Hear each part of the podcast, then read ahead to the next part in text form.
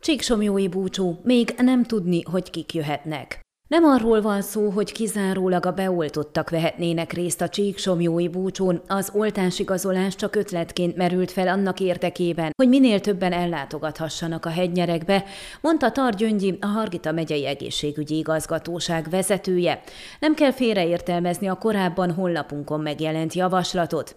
Ami viszont tény, hogy a jelenleg érvényben lévő előírások szerint tilos búcsújárásokat rendezni, ezért a csíksomjói eseményt egyház színházi rendezvényként szervezhetnék meg, amire csak a helybéliek, tehát kizárólag a csíkiak mehetnének el. Vannak azonban más lehetőségek is annak érdekében, hogy a távolabbról érkezők is részt vehessenek az eseményen. Egyrészt ezen a héten jár le az április 13-tól 30 napig meghosszabbított vészhelyzet, és sok minden függ attól, hogy újból meghosszabbítják-e, illetve ha igen, milyen korlátozásokkal.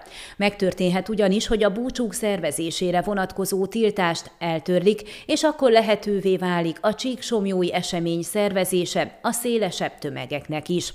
Másrészt az egyházak és az önkormányzat egy közös indítványt terjesztett fel annak érdekében, hogy tegyenek egy kivételt és engedélyezzék a csíksomjói búcsú megszervezését nem csak a helybéliek részvételével. Amennyiben azonban ezek közül egyik sem hoz eredményt, marad a lehetőség, hogy egyházi rendezvényként szervezik a búcsút, és csak a helybéliek mehetnek el. Ezért Ezért merült fel az ötlete egy oltásigazolásnak, hiszen látszik, hogy Európa szerte elkezdték ezt alkalmazni, és Florin Köcu miniszterelnök is beszélt arról, hogy Romániában is bevezetnék kísérleti jelleggel az olyan rendezvények szervezését, amelyeken csak a beoltottak vehetnek részt.